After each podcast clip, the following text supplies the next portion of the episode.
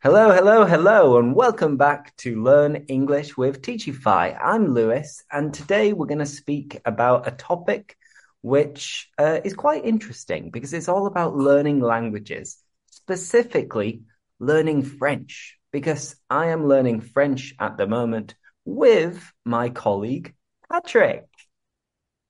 Bonjour, ça va? Bonjour, bonjour, ça va? Très bien. Et toi? Oui, ça va bien, merci. So we'll Back to English, please. Yeah. so, um, first of all, Patrick, uh, what is your relationship with French? When did you start learning it, and why are you learning it now?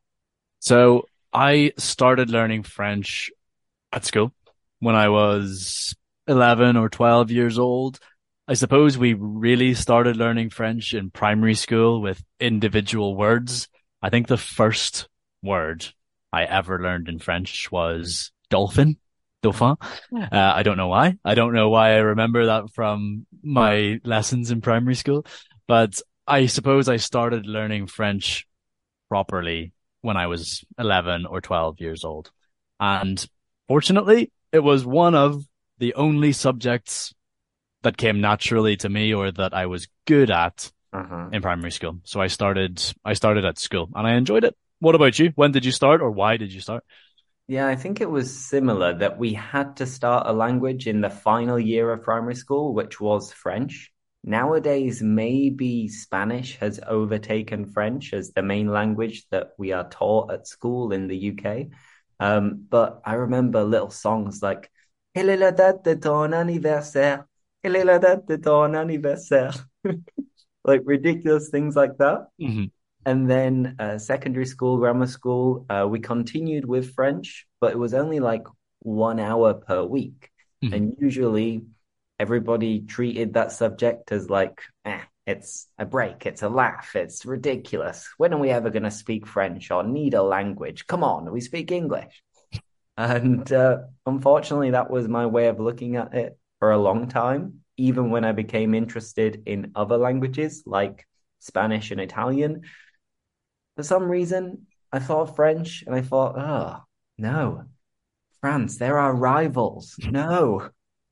And it's only recently when I've uh, fallen in love with French again because of the need of speaking it in Brussels. And yeah, I am really enjoying learning French at the moment. Fantastic. And yeah, I, me too. Honestly, um, when I stopped studying French when I was 18, I never thought I would need it. I never thought, um, that I would pick it up again and start, uh, start learning. But yeah, I'm loving the commitment and not just the commitment for myself, but the commitment for your classmates. I think that it's really good to listen to another non-native speaker and the strengths that they have and the weaknesses that they have and the weaknesses I have with where there are lots Mhm. um, and be able to learn from each other. I think, yes, you can learn from the teacher, but also learn, um, from, from your classmates as well, because yeah, there are things that I know that you don't know or things that you know that I don't know. And yeah, it's, uh, it's great to, to be able to, to bounce off each other, Mhm. to be able to work with each other as we, as we improve.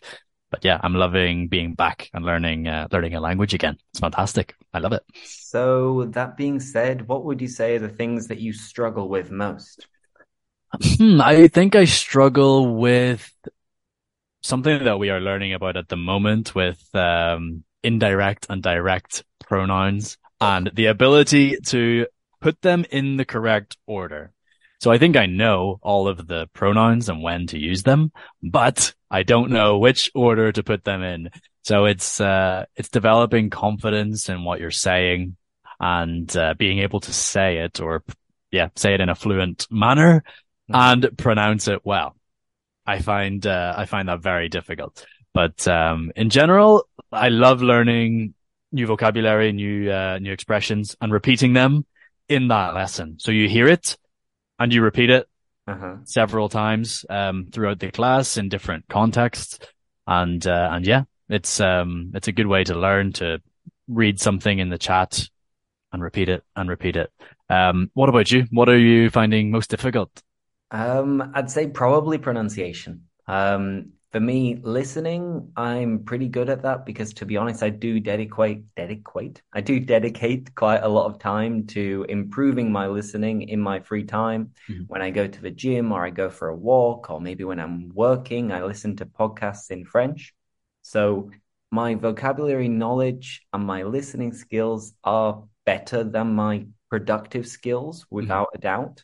Mhm. But then it's hard for me to get my words out. Like sometimes I'll have to like stop, breathe in, breathe out, and repeat myself because I'm like, and nothing really comes out as I'm imagining that it is. Mhm. So pronunciation is really difficult, but likewise, as you said, whenever there are loads of little words in any language, it's so hard to know where we put them, in what Mhm. order, and then pronouncing them as well, because you have so many different sounds with short words, and it's it's a mess for sure. Exactly. I, with pronunciation, sometimes I feel like in French, like I feel like I've got it. I know it. And then you hear a word that is pronounced completely differently to, to how you expect. Um, and yeah, then you realize that you have a lot to learn and that, um, with pronunciation, that was probably one of my strong points at school and through learning.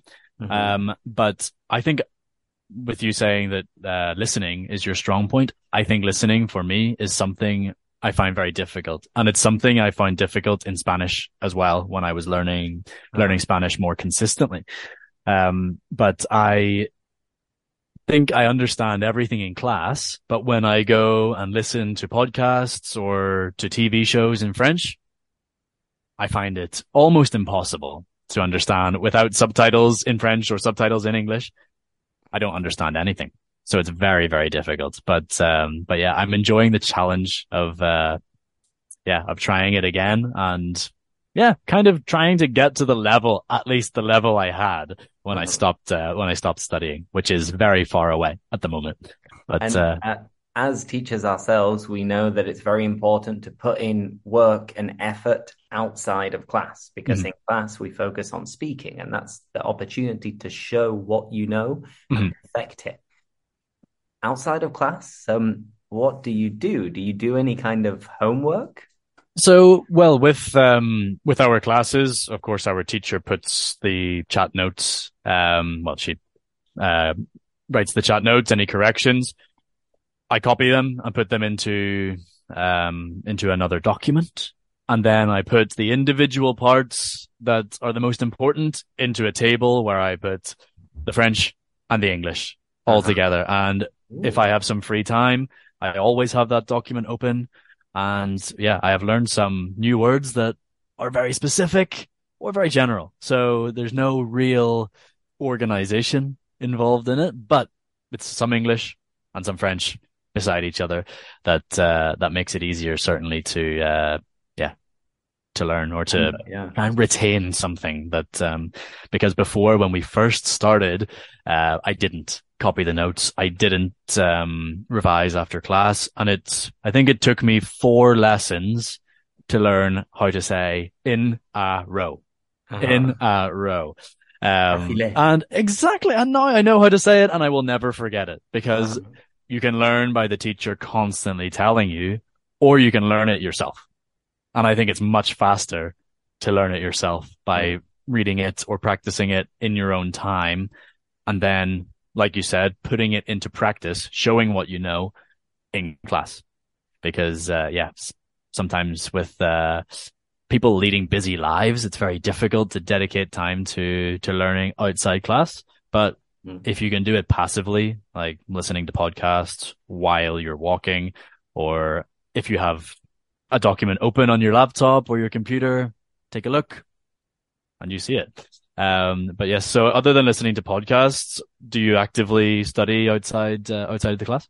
I think that's my problem that I've never found it hard to passively study a language and I enjoy doing it that way. Um, like with the chat notes at the moment, all I do is I reread them. Mhm. So I'll reread them like once, usually just once after the class.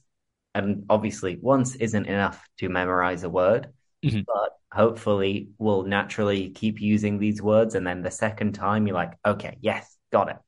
third time, then you can actively use it. Mhm. But uh, I bought a couple of books like six months ago, which were short stories in French. Mhm. And um, I read the first one, and it was all right. It was useful, I guess.